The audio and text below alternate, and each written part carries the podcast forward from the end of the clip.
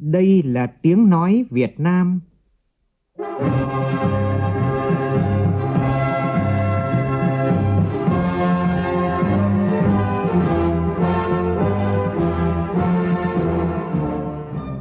là tiếng nói Việt Nam, phát thanh từ Hà Nội, thủ đô nước Cộng hòa xã hội chủ nghĩa Việt Nam.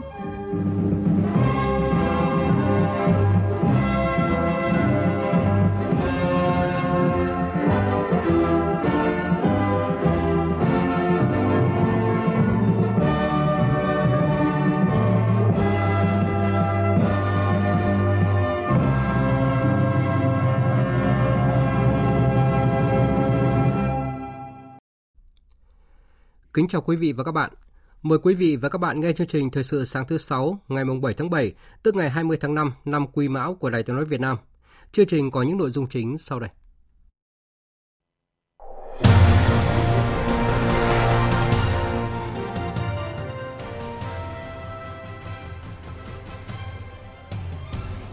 Thủ tướng Phạm Minh Chính chủ trì cuộc làm việc của Thường trực Chính phủ với Hiệp hội Doanh nghiệp vừa và nhỏ nhằm thao gỡ khó khăn cho doanh nghiệp Hôm nay, Thường trực Chính phủ sẽ họp trực tuyến với Thành phố Hồ Chí Minh triển khai nghị quyết 98 của Quốc hội về thí điểm một số cơ chế chính sách đặc thù phát triển Thành phố Hồ Chí Minh.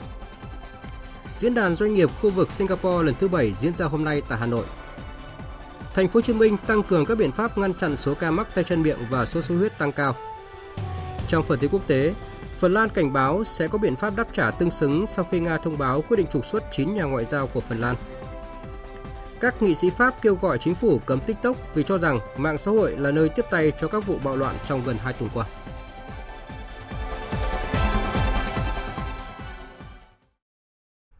Bây giờ là nội dung chi tiết.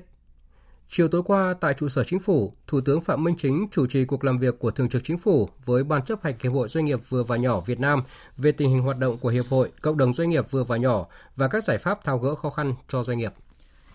Tại buổi làm việc, Hiệp hội và các doanh nghiệp vừa và nhỏ đề nghị chính phủ, các bộ ngành liên quan xem xét chỉ đạo tạo điều kiện cho các doanh nghiệp tiếp cận vốn tốt hơn, tiếp tục giảm lãi suất, nới lỏng điều kiện cho vay, xem xét thành lập quỹ dùng đòn bẩy tín dụng, hỗ trợ vốn cho doanh nghiệp, cơ cấu lại các khoản nợ cho doanh nghiệp, có chính sách đào tạo quản trị doanh nghiệp, tạo điều kiện để các doanh nghiệp tham gia các chương trình, công trình, dự án có giá trị lớn, góp phần tháo gỡ khó khăn, giúp các doanh nghiệp vừa và nhỏ phát triển – sau khi lắng nghe ý kiến của Hiệp hội vừa và nhỏ, các doanh nghiệp và phần giải đáp đề xuất giải pháp của các bộ ngành và lãnh đạo các ngân hàng, kết luận buổi làm việc, Thủ tướng Phạm Minh Chính khẳng định chính phủ luôn lắng nghe, chia sẻ, nỗ lực để có các giải pháp tháo gỡ khó khăn cho doanh nghiệp, như thực hiện các chính sách gia hạn nộp thuế, tiền thuê đất, miễn giảm thuế phí lệ phí, tập trung tháo gỡ khó khăn, thúc đẩy các thị trường trái phiếu doanh nghiệp, bất động sản, đẩy mạnh cải cách hành chính, cải thiện môi trường đầu tư kinh doanh, hỗ trợ doanh nghiệp phục hồi nhanh, phát triển bền vững. Về khó khăn của các doanh nghiệp trong tiếp cận vốn, lãi suất còn cao, Thủ tướng cho biết ngành ngân hàng đã 4 lần điều chỉnh giảm lãi suất điều hành, nỗ lực giảm mặt bằng lãi suất cho vay, tăng dư nợ tín dụng, tăng khả năng tiếp cận tín dụng, nhưng cần tiếp tục nỗ lực triển khai các giải pháp mạnh mẽ hơn nữa, mang lại hiệu quả thiết thực, kịp thời hơn nữa Thủ tướng chỉ đạo Ngân hàng Nhà nước và các ngân hàng cần tiếp tục nghiên cứu, điều chỉnh điều kiện cho vay thuận lợi hơn, tiết giảm chi phí để hạ lãi suất cho vay, theo dõi việc triển khai thông tư 02 về cơ cấu lại nợ và thông tư 03 về mua lại trái phiếu doanh nghiệp để điều chỉnh kịp thời nếu cần thiết.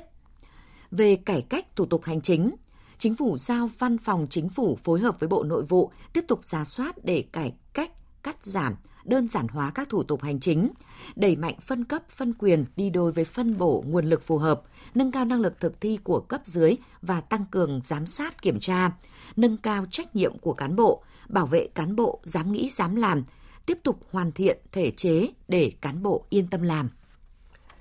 Chiều qua tại Hà Nội, Quân ủy Trung ương tổ chức hội nghị cán bộ chủ chốt toàn quân lấy phiếu tín nhiệm đối với Ủy viên Ban Thường vụ Quân ủy Trung ương và Thứ trưởng Bộ Quốc phòng – Đại tướng Phan Văn Giang, Ủy viên Bộ Chính trị, Phó Bí thư Quân ủy Trung ương, Bộ trưởng Bộ Quốc phòng chủ trì hội nghị. Phát biểu tại hội nghị, Đại tướng Phan Văn Giang nhấn mạnh việc lấy phiếu tín nhiệm đối với cán bộ lãnh đạo, chỉ huy quản lý là một nội dung đổi mới trong công tác cán bộ, được tiến hành từ nhiệm kỳ khóa 11 đến nay, nhằm thực hiện công tác xây dựng chỉnh đốn đảng và hệ thống chính trị, Do đó, việc lấy phiếu tín nhiệm phải bảo đảm dân chủ, khách quan. Những hành vi vi phạm làm sai lệch mức độ tín nhiệm hoặc lợi dụng lấy phiếu tín nhiệm để làm giảm uy tín người khác, gây chia rẽ, mất đoàn kết nội bộ sẽ bị xử lý nghiêm. Tại hội nghị, các đại biểu đã lấy phiếu tín nhiệm đối với Thượng tướng Nguyễn Tân Cương, Ủy viên Trung ương Đảng, Ủy viên Thường vụ Quân ủy Trung ương, Tổng tham mưu trưởng Quân đội Nhân dân Việt Nam. Thứ trưởng Bộ Quốc phòng, Thượng tướng Võ Minh Lương, Ủy viên Trung ương Đảng, Ủy viên Thường vụ Quân ủy Trung ương, Thứ trưởng Bộ Quốc phòng, Thượng tướng Hoàng Xuân Chiến, Ủy viên Trung ương Đảng, Thứ trưởng Bộ Quốc phòng, Thượng tướng Lê Huy Vịnh, Ủy viên Trung ương Đảng, Thứ trưởng Bộ Quốc phòng, Thượng tướng Vũ Hải Sản, Ủy viên Trung ương Đảng, Thứ trưởng Bộ Quốc phòng và Thượng tướng Phạm Hoài Nam, Ủy viên Trung ương Đảng, Thứ trưởng Bộ Quốc phòng. Thực hiện quy chế phối hợp giữa Ủy ban Kiểm tra Trung ương với Quân ủy Trung ương, chiều qua tại Hà Nội, đồng chí Trần Cẩm Tú, Ủy viên Bộ Chính trị, Bí thư Trung Đảng, Chủ nhiệm Ủy ban Kiểm tra Trung ương và Đại tướng Lương Cường, Ủy viên Bộ Chính trị, Ủy viên Thường vụ Quân ủy Trung ương, Chủ nhiệm Tổng cục Chính trị Quân đội Nhân dân Việt Nam, Chủ nhiệm Ủy ban Kiểm tra Quân ủy Trung ương đã làm việc với Thường trực Ủy ban Kiểm tra Quân ủy Trung ương về kết quả công tác kiểm tra, giám sát và kỷ luật của Đảng trong Đảng bộ quân đội 6 tháng đầu năm. Theo báo cáo của Thường trực Ủy ban Kiểm tra Quân ủy Trung ương, 6 tháng đầu năm, cấp ủy tổ chức đảng và ủy ban kiểm tra đảng ủy các cấp đã thực hiện nghiêm các nghị quyết, quy chế, quy định, quyết định và hướng dẫn của Ban chấp hành Trung ương, Bộ Chính trị, Ban Bí thư và Ủy ban Kiểm tra Trung ương về công tác kiểm tra giám sát kỷ luật của Đảng. Thông qua công tác kiểm tra giám sát đã giúp các tổ chức đảng, đảng viên được kiểm tra giám sát, phát huy tốt những ưu điểm, có biện pháp kịp thời khắc phục, sửa chữa những vi phạm khuyết điểm, ngăn ngừa các vi phạm của tổ chức đảng, đảng viên, góp phần quan trọng giữ vững nguyên tắc tổ chức của đảng, tăng cường đoàn kết thống nhất, nâng cao năng lực lãnh đạo, sức chiến đấu của các tổ chức đảng, đảng viên.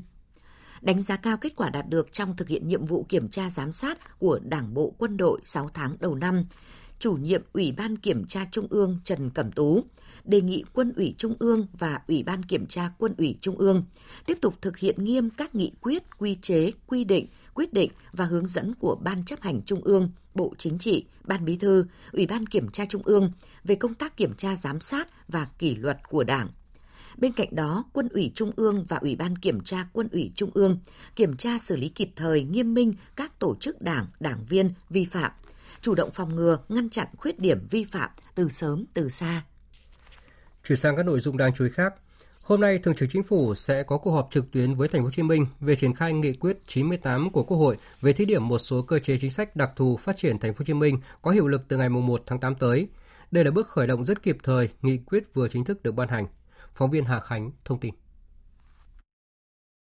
Nghị quyết 98 về thí điểm một số cơ chế chính sách đặc thù phát triển thành phố Hồ Chí Minh có 12 điều, nghị quyết với 44 cơ chế chính sách gồm 7 cơ chế kế thừa từ nghị quyết 54, 4 cơ chế đã ban hành cho các địa phương khác, 6 cơ chế đang quá trình trao đổi thông qua thời gian tới mà thành phố Hồ Chí Minh được đi trước, 27 cơ chế chính sách chỉ dành riêng cho thành phố Hồ Chí Minh. Theo giáo sư tiến sĩ Hoàng Văn Cường, Ủy viên Ủy ban Tài chính Ngân sách của Quốc hội, đây là cơ chế chính sách đặc thù khổng lồ nhất từ trước đến nay mà Quốc hội thông qua. Đây cũng là một cái nghị quyết cơ chế đặc thù khổng lồ nhất trong tất cả những các cái cơ chế đặc thù từ trước đến nay. Đấy là những cái nó thể hiện rằng là so với các cái địa phương khác là chúng ta đã có những cái đi trước đó. Ngoài ra thì 27 cái cơ chế chính sách là chỉ riêng thành phố Hồ Chí Minh có, thể hiện một cái sự là vượt trội, thể hiện một cái sự là riêng có ngay Hà Nội chúng ta biết rằng là có cái ờ, luật thủ đô tức là coi như là một nơi mà có luật riêng nhưng mà cũng không có được các cái cơ chế chính sách đặc thù như thế này. Để thực hiện hiệu quả nghị quyết 98, ông Trần Du Lịch cho rằng thành phố cần phải làm đồng hành ba vấn đề là thể chế, tổ chức bộ máy vận hành và cán bộ công chức phải có chế độ đãi ngộ xứng đáng cũng như có cơ chế bảo vệ làm rõ trách nhiệm để an tâm cống hiến. Tôi tin rằng với lực lượng hiện nay cán bộ công chức thành phố này không phải là trốn trách nhiệm mà tôi nghĩ rằng nếu trách nhiệm rõ họ sẽ làm. Còn nếu lờ mờ hiện nay lờ mờ là không ai dám làm. Nôm na thế. Nếu rõ ràng tôi làm chẳng vấn đề gì cả. Và lần này tôi nghĩ rằng những cái nó rõ và nhiều điểm trong nghị quyết này nó rất rõ. Phó giáo sư tiến sĩ Trần Đình Thiên, nguyên viện trưởng Viện Kinh tế Trung ương cũng đánh giá việc nghị quyết được thông qua với tỷ lệ gần như tuyệt đối là thành công không chỉ riêng với thành phố Hồ Chí Minh mà còn là của cả nước. Trong bối cảnh tốc độ phát triển của thành phố đang chậm lại, xuất hiện tình trạng một bộ phận cán bộ e dè, không dám làm, thì việc có một nghị quyết với các cơ sở pháp lý, một thể chế đảm bảo là rất quan trọng. Để hiện thực hóa nghị quyết, Phó giáo sư tiến sĩ Trần Đình Thiên cho rằng yếu tố con người là rất quan trọng. Để làm sao là nâng cao được cái bộ máy nó chịu trách nhiệm về mặt cá nhân, nó chịu trách nhiệm được ấy là về mặt gọi là công việc cho nó rõ ràng ra thì cái lúc đó đó thành phố Hồ Chí Minh là sẽ có một cái gọi là một cái khuôn mặt con người nó mới hẳn. Và tôi cho rằng là đấy là một cái điều kiện quan trọng hàng đầu để mà hiện thực hóa những cái nghị quyết này. Nếu không chuyển sang cái chế độ chịu trách nhiệm một cách rõ ràng ấy, thì cái những cái nỗi sợ theo cái kiểu như hiện nay là cái bộ máy chúng ta đang làm ấy khó lòng mà vượt qua được. Sắp xếp đơn vị hành chính cấp huyện, cấp xã tinh gọn, đảm bảo hoạt động hiệu lực hiệu quả là chủ trương đúng đắn của Đảng và Nhà nước, là xu thế tất yếu không thể chậm trễ và không thể đảo ngược. Tuy vậy, đây là vấn đề khó, nhạy cảm, đụng chạm đến nhiều đối tượng, nên nếu không tính toán kỹ lưỡng và có những giải pháp đồng bộ, sẽ ảnh hưởng đến tâm lý của cán bộ người dân, dễ tạo bức xúc trong dư luận. Ghi nhận của phóng viên Hà Thảo. Theo Bộ trưởng Bộ Nội vụ Phạm Thị Thanh Trà, việc sắp xếp đơn vị hành chính cấp huyện, xã nói riêng tổ chức bộ máy tinh giản biên chế nói chung không chỉ giúp tinh gọn bộ máy hành chính nhà nước mà còn tác động rất rõ để tạo ra một nguồn lực tài chính thực hiện cải cách chính sách tiền lương. Chúng ta sắp xếp tổ chức bộ máy, giảm đơn vị hành chính, hành chính cấp huyện, cấp xã. Chúng ta giảm tổ chức hành chính, chúng ta giảm một loạt các đơn vị sự nghiệp, chúng ta cơ cấu lại, chúng ta giảm biên chế, chúng ta giảm số người hưởng lương từ ngân sách nhà nước. Thì có thể nói là cái này đã tác động rất lớn để chúng ta tạo ra được một cái nguồn lực để chúng ta thực hiện cái cải cách chính sách tiền lương. Và tới đây nữa thì chúng ta tiếp tục phải thực hiện cái việc này để chúng ta có thêm nguồn lực chúng ta cơ cấu lại một cái đội ngũ nó gọn hơn và cái đầu mối của các cái cơ quan đơn vị hành chính sự nghiệp cũng như là các đơn vị hành chính cấp huyện cấp xã tinh gọn hơn Mặc dù đã giảm bớt số lượng đơn vị hành chính giúp tiết kiệm ngân sách, mở rộng nguồn lực về đất đai nhân lực, nhưng việc sắp xếp đơn vị hành chính cấp huyện cấp xã giai đoạn 2019-2021 cũng gặp một số khó khăn vướng mắc. Một loạt vấn đề đã được đặt ra sau sắp nhập như sắp xếp cán bộ dôi dư, xử lý tài sản công. Các huyện xã sau sắp nhập ở địa bàn quá rộng, giao thông đi lại khó khăn. Sau 2 năm sát nhập, tôi thấy rất là bất cập về là cái chuyện mà tham gia thủ tục hành chính. Có công việc chúng tôi đi làm rất xa, vì hai trụ sở nên có những cái giấy tờ chúng tôi phải đi lên trụ sở bên kia về trụ này này là cách nhau là hơn 5 km rất là khó khăn cho dân sau khi sáp nhập vào thì hai xã thành một xã cái địa hình địa bàn đi lại nó rất là khó khăn nhưng bây giờ thì theo cái quy định của nhà nước thì là phải tinh giản biên chế và cán bộ dôi dư ra thì khá nhiều. Bây giờ là một số cán bộ là anh em cũng làm là ờ, được à, chục năm 12, 13 năm nhưng mà đóng bảo hiểm nhưng mà không có đủ bằng cấp. Anh em cũng phải nghỉ giữa chừng. Cái khối lượng công việc nó áp lực nhiều. Theo ông Trần Anh Tuấn, Chủ tịch Hiệp hội Khoa học Hành chính Việt Nam, nguyên Thứ trưởng Bộ Nội vụ, sắp xếp các đơn vị hành chính cấp huyện, cấp xã là vấn đề lớn tác động đến nhiều chủ thể. Vì thế, quá trình thực hiện cần phải được tính toán bài bản, khoa học, khách quan, công khai, đặc biệt là sự vào cuộc của cả hệ thống chính trị. Nằm trong các hoạt động kỷ niệm 50 năm quan hệ song phương và 10 năm quan hệ đối tác chiến lược giữa Singapore và Việt Nam, hôm nay Bộ Kế hoạch và Đầu tư phối hợp với Liên đoàn Doanh nghiệp Singapore tổ chức diễn đàn Doanh nghiệp khu vực Singapore lần thứ 7 với chủ đề Tăng cường hợp tác khu vực để tăng trưởng bền vững. Diễn đàn có sự tham dự của hơn 500 nhà lãnh đạo thuộc các lĩnh vực kinh doanh và chính trị, bao gồm nhiều phiên toàn thể, thảo luận nhóm, đối thoại với quan chức chính trị và các phiên họp kết nối cộng đồng doanh nghiệp. Đây là năm thứ bảy diễn đàn được tổ chức và là lần đầu tiên tổ chức ngoài Singapore, thu hút sự tham gia của lãnh đạo các ngành, quan chức chính phủ, các nhà hoạch định chính sách, học giả và nhà ngoại giao, với mục đích tăng cường hợp tác khu vực, khám phá các cơ hội kinh doanh bền vững. Diễn đàn đặt mục tiêu mở rộng mối quan hệ kinh tế và tạo sự gắn kết chặt chẽ giữa Singapore và Việt Nam. Số ca mắc tay chân miệng và sốt xuất huyết sẽ tiếp tục gia tăng nếu không quyết liệt các biện pháp phòng dịch. Đây là nhận định của Sở Y tế Thành phố Hồ Chí Minh về tình hình hai dịch bệnh hiện nay và kêu gọi cộng đồng chung tay phòng chống. Ghi nhận của phóng viên Kim Dung, thường trú tại Thành phố Hồ Chí Minh. Trong tháng 6, thành phố Hồ Chí Minh ghi nhận 2.690 ca mắc bệnh tay chân miệng cả nội trú và ngoại trú. Tổng số ổ dịch bệnh tay chân miệng trong 6 tháng là 125, tăng gấp 2 lần so với cùng kỳ năm 2022. Theo bác sĩ chuyên khoa 1 Trần Ngọc Lưu, khoa nhiễm bệnh viện Nhi đồng 2 thành phố Hồ Chí Minh, Ngành y tế dự báo số ca mắc và số ca nặng sẽ tiếp tục gia tăng trong những tuần sắp tới và có thể kéo dài nếu không quyết liệt có các biện pháp dự phòng bệnh. Tại vì mình thấy là nó đang vào mùa, chưa nhìn thấy được đỉnh dịch cho nên phải cảnh giác và có sự chuẩn bị. Ở trong tình hình nếu mà dịch gia tăng hơn nữa và số ca nặng gia tăng hơn nữa thì mình phải có sự chuẩn bị để ứng phó kịp thời. Bây giờ là đang vào mùa nắng nóng nữa thì những cái bệnh mà liên quan đến à, lây nhiễm qua đường hô hấp tiêu hóa như là trong đó là có ờ, nhóm tay chân miệng thì nó có xu hướng nó gia tăng lên. Đối với bệnh sốt xuất huyết, trong tháng 6, thành phố Hồ Chí Minh ghi nhận 758 ca bệnh với 331 ca nhập viện điều trị. Hiện có 111 trường hợp đang điều trị nội trú, trong đó có 10 trường hợp nặng với 4 ca thở máy. Theo Sở Y tế thành phố Hồ Chí Minh, mặc dù số ca mắc, số ổ dịch năm nay thấp hơn năm trước, nhưng đã có dấu hiệu dịch bệnh bắt đầu gia tăng từ ngày 12 tháng 6. Số ca mắc trong tháng 6 đã cao hơn tháng 5. Bác sĩ Trương Hữu Khanh, Phó Chủ tịch Liên chi hội truyền nhiễm thành phố Hồ Chí Minh cho rằng quan trọng nhất hiện nay là phải phòng ngừa cùng lúc hai bệnh. Ngành y tế cũng rất là lo về cái việc là nếu mà nó vừa sốt xuất huyết và tay chân miệng nó chồng lại với nhau thì rất là khủng khiếp. Tại vì hai cái bệnh này đó thì nó sẽ tạo ra gánh nặng điều trị rất là nhiều. Nếu mình không biết phòng ngừa cũng như mình không biết phát hiện sớm để mình tới bệnh viện á thì đối với sốt xuất huyết á thì nếu sốt quá 18 tiếng phải tiếp cận bác sĩ. Còn tay chân miệng hãy sốt cao không hạ là phải đi bác sĩ liền. Trước dự báo tình hình dịch bệnh sẽ gia tăng, Sở Y tế thành phố Hồ Chí Minh đã xây dựng kịch bản ứng phó bao gồm 3 cấp độ, thực hiện phân tầng điều trị với tầng cuối là các bệnh viện chuyên khoa nhi và bệnh viện bệnh nhiệt đới.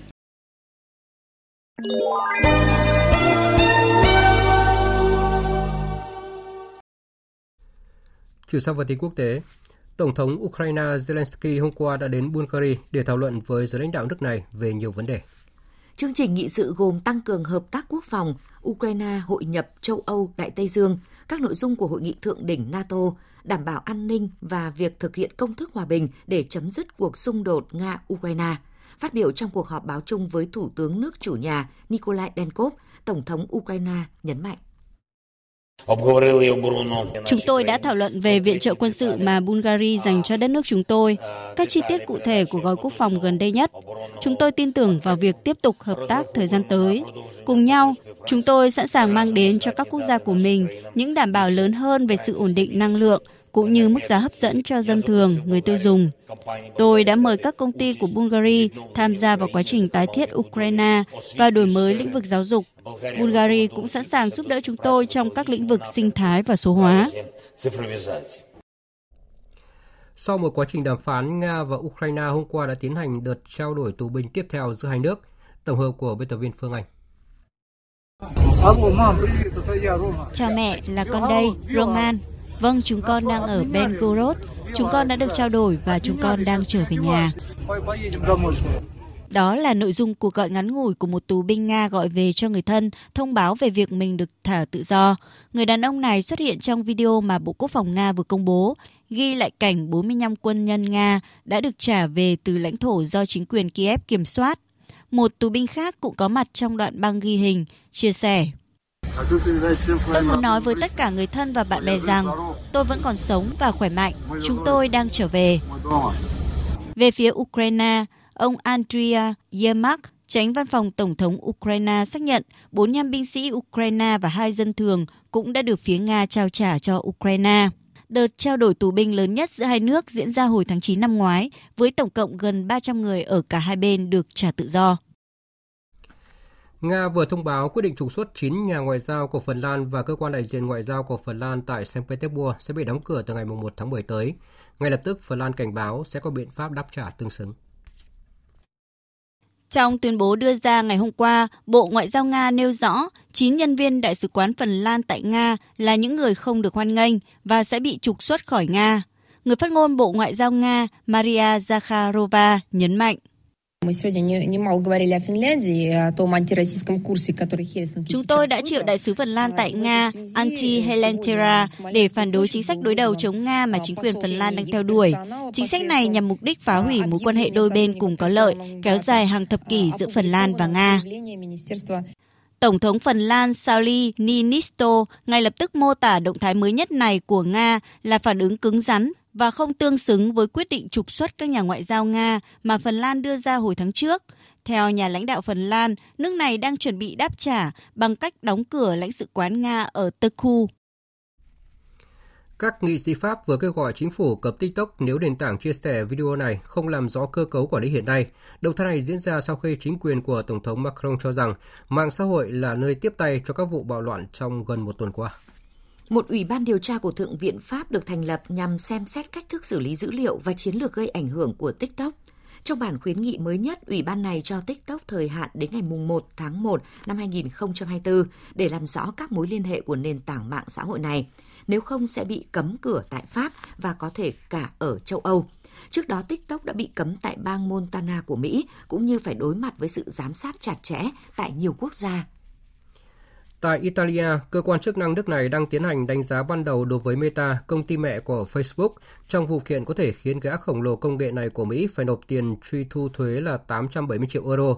Mặc dù đây là khoản tiền nhỏ đối với một công ty đạt doanh thu hơn 32 tỷ đô la trong năm ngoái, nhưng việc đánh giá của giới chức Italia có nghĩa quan trọng đối với lĩnh vực công nghệ vì tập trung vào cách Meta cấp quyền truy cập cho người dùng vào các mạng xã hội như Facebook và Instagram. Cơ quan hàng không Liên bang Mỹ vừa phê duyệt sử dụng ô tô bay của công ty khởi nghiệp Aleph Automotive cho một số mục đích cụ thể như triển lãm, nghiên cứu và phát triển. Phương tiện bay của công ty Aleph Automotive có tên Model A có khả năng lái trên đường phố công cộng và có thể đỗ như một chiếc ô tô bình thường. Phương tiện này có khả năng cất cánh và hạ cánh theo phương thẳng đứng. Model A có thể chở một hoặc hai hành khách và có khả năng di chuyển quãng đường dài 320 km khi vận hành trên đường phố và 176 km quãng đường bay. Alep Automotive đang đưa ra giá bán dự kiến là 300.000 đô la Mỹ một chiếc trong đợt giao hàng đầu tiên dự kiến vào cuối năm 2025. Vừa rồi là phần tin thời sự quốc tế, bây giờ là thời gian dành cho phần tin thể thao.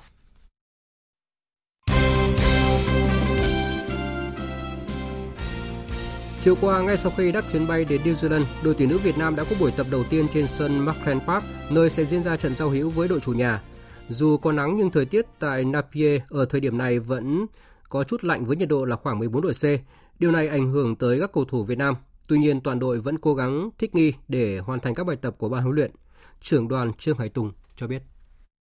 Chúng ta đến sớm so với quy định của FIFA. Tuy nhiên thì à, FIFA cũng đã cử rất là nhiều cán bộ cũng như là ở địa phương đã đón tiếp rất là nhiệt tình. Ờ, các cầu thủ ờ, ờ, rất là ý thức từ di chuyển đến ăn uống cũng như là chuẩn bị các cái đồ ấm đem theo để chúng ta không bị bất ngờ với cái khí hậu lạnh mà từ Hà Nội chúng ta rất là nóng để chuyển qua bên đây. Liên đoàn bóng đá châu Á đã phân loại nhóm hạt giống để chuẩn bị cho lễ bốc thăm vòng loại thứ nhất và thứ hai World Cup 2026 khu vực châu Á.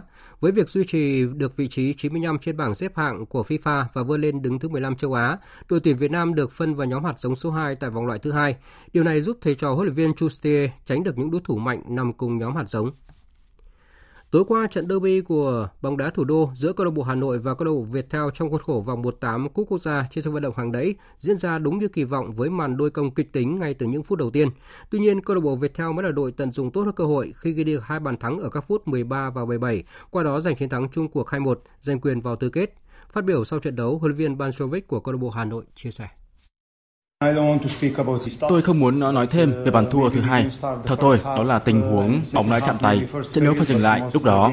Thời điểm thua bàn thứ hai thì chúng tôi đang chơi tốt lên rất nhiều. Các cầu thủ của chúng tôi đã cố gắng hết sức. Rất là buồn khi chúng tôi bị loại khỏi cúp quốc gia. Các cầu thủ cũng đã làm hết sức có thể. Đây là trận thua thứ hai liên tiếp. Chúng tôi vẫn phải làm việc, vẫn phải suy nghĩ tích cực cho chặng đường tiếp theo. Dẫu sao, chúc mừng câu lạc bộ Viettel đã vào tứ kết. Hôm nay diễn ra ba cặp đấu còn lại của vòng 1/8, câu lạc bộ Phú Thọ gặp câu lạc bộ PVF Công an Nhân dân, Hoàng Anh Gia Lai tiếp BKMX Bình Dương. Trận đấu muộn nhất diễn ra vào lúc 19 giờ 15 phút là cuộc so tài giữa Công an Hà Nội và Thép Xanh Nam Định. Dự báo thời tiết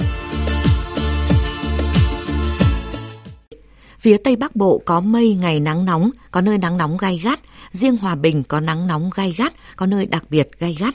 Chiều tối và đêm có mưa rào và rông vài nơi, gió nhẹ. Trong mưa rông có khả năng xảy ra lốc xét và gió giật mạnh. Nhiệt độ từ 26 đến 37 độ, có nơi trên 38 độ. Riêng Hòa Bình từ 37 đến 39 độ, có nơi trên 39 độ. Phía Đông Bắc Bộ có mây ngày nắng nóng, có nơi nắng nóng gai gắt. Riêng khu vực Đồng Bằng có nắng nóng và nắng nóng gai gắt, có nơi đặc biệt gai gắt. gió đông nam đến nam cấp 2, cấp 3. Trong mưa rông có khả năng xảy ra lốc xét và gió giật mạnh. Nhiệt độ từ 27 đến 37 độ, có nơi trên 38 độ. Riêng khu vực đồng bằng từ 36 đến 39 độ, có nơi trên 39 độ. Khu vực từ Thanh Hóa đến Thừa Thiên Huế có mây ngày nắng nóng và nắng nóng gai gắt, có nơi đặc biệt gai gắt. Chiều tối và đêm có mưa rào và rông vài nơi, gió Tây Nam cấp 2, cấp 3. Trong mưa rông có khả năng xảy ra lốc xét và gió giật mạnh. Nhiệt độ từ 27 đến 39 độ, có nơi trên 39 độ. Khu vực từ Đà Nẵng đến Bình Thuận có mây ngày nắng, riêng phía Bắc có nơi có nắng nóng và nắng nóng gai gắt. Chiều tối và đêm có mưa rào và rông vài nơi, gió Tây Nam cấp 2, cấp 3. Trong mưa rông có khả năng xảy ra lốc xét và gió giật mạnh. Nhiệt độ từ 25 đến 38 độ. Tây Nguyên và Nam Bộ có mây, có mưa rào và rông vài nơi, riêng chiều tối có mưa rào và rông rải rác, cục bộ có mưa vừa mưa to, gió Tây Nam cấp 2, cấp 3, trong mưa rông có khả năng xảy ra lốc xét và gió giật mạnh, nhiệt độ từ 21 đến 33 độ, có nơi trên 33 độ. Khu vực Hà Nội có mây, ngày nắng nóng, có nơi đặc biệt gai gắt, chiều tối và đêm có mưa rào và rông vài nơi, gió Đông Nam đến Nam cấp 2, cấp 3, trong mưa rông có khả năng xảy ra lốc xét và gió giật mạnh, nhiệt độ từ 28 đến 39 độ. Dự báo thời tiết biển Vịnh Bắc Bộ, vùng biển từ Quảng Trị đến Quảng Ngãi, không mưa, tầm nhìn xa trên 10 km, gió Đông Nam đến Nam cấp 5, có lúc cấp 6, giật cấp 7, cấp 8, biển động. Vùng biển từ Bình Định đến Ninh Thuận, vùng biển từ Bình Thuận đến Cà Mau và khu vực Bắc Biển Đông, có mưa rào và rông vài nơi, tầm nhìn xa trên 10 km, gió Nam đến Đông Nam cấp 3, cấp 4. Vùng biển từ Cà Mau đến Kiên Giang có mưa rào rải rác và có nơi có rông. Trong mưa rông có khả năng xảy ra lốc xoáy và gió giật mạnh. Tầm nhìn xa trên 10 km, giảm xuống 4 đến 10 km trong mưa, gió nhẹ. Khu vực giữa và Nam Biển Đông có mưa rào rải rác và có nơi có rông. Trong mưa rông có khả năng xảy ra lốc xoáy và gió giật mạnh. Tầm nhìn xa trên 10 km, giảm xuống 4 đến 10 km trong mưa, gió Nam đến Đông Nam cấp 3, cấp 4. Khu vực quần đảo Hoàng Sa thuộc thành phố Đà Nẵng và Vịnh Thái Lan có mưa rào và rông vài nơi, tầm nhìn xa trên 10 km, gió Nam cấp 4, cấp 5. Khu vực quần đảo Trường Sa thuộc tỉnh Khánh Hòa có mưa rào và rông rải rác. Trong mưa rông có khả năng xảy ra lốc xoáy và gió giật mạnh. Tầm nhìn xa trên 10 km, giảm xuống 4 đến 10 km trong mưa, gió nhẹ. Vừa rồi là những thông tin dự báo thời tiết, bây giờ chúng tôi tóm lược một số tin chính đã phát trong chương trình. Chủ trì cuộc làm việc của Thường trực Chính phủ với Hiệp hội Doanh nghiệp vừa và nhỏ, Thủ tướng Phạm Minh Chính khẳng định Chính phủ luôn lắng nghe và có các giải pháp tháo gỡ khó khăn cho doanh nghiệp như thực hiện các chính sách gia hạn nộp thuế tiền thuê đất, miễn giảm thuế, lệ phí và hỗ trợ doanh nghiệp phục hồi nhanh và bền vững. Hôm nay, Thường trực Chính phủ sẽ có cuộc họp trực tuyến với Thành phố Hồ Chí Minh về triển khai nghị quyết 98 về thí điểm một số cơ chế chính sách đặc thù phát triển Thành phố Hồ Chí Minh. Phản ứng trước thông báo quyết định trục xuất 9 nhà ngoại giao của Phần Lan và cơ quan đại diện ngoại giao của Phần Lan tại Saint Petersburg sẽ bị đóng cửa từ ngày 1 tháng 10 tới, Tổng thống và Thủ tướng Phần Lan khẳng định sẽ có biện pháp đáp trả tương xứng.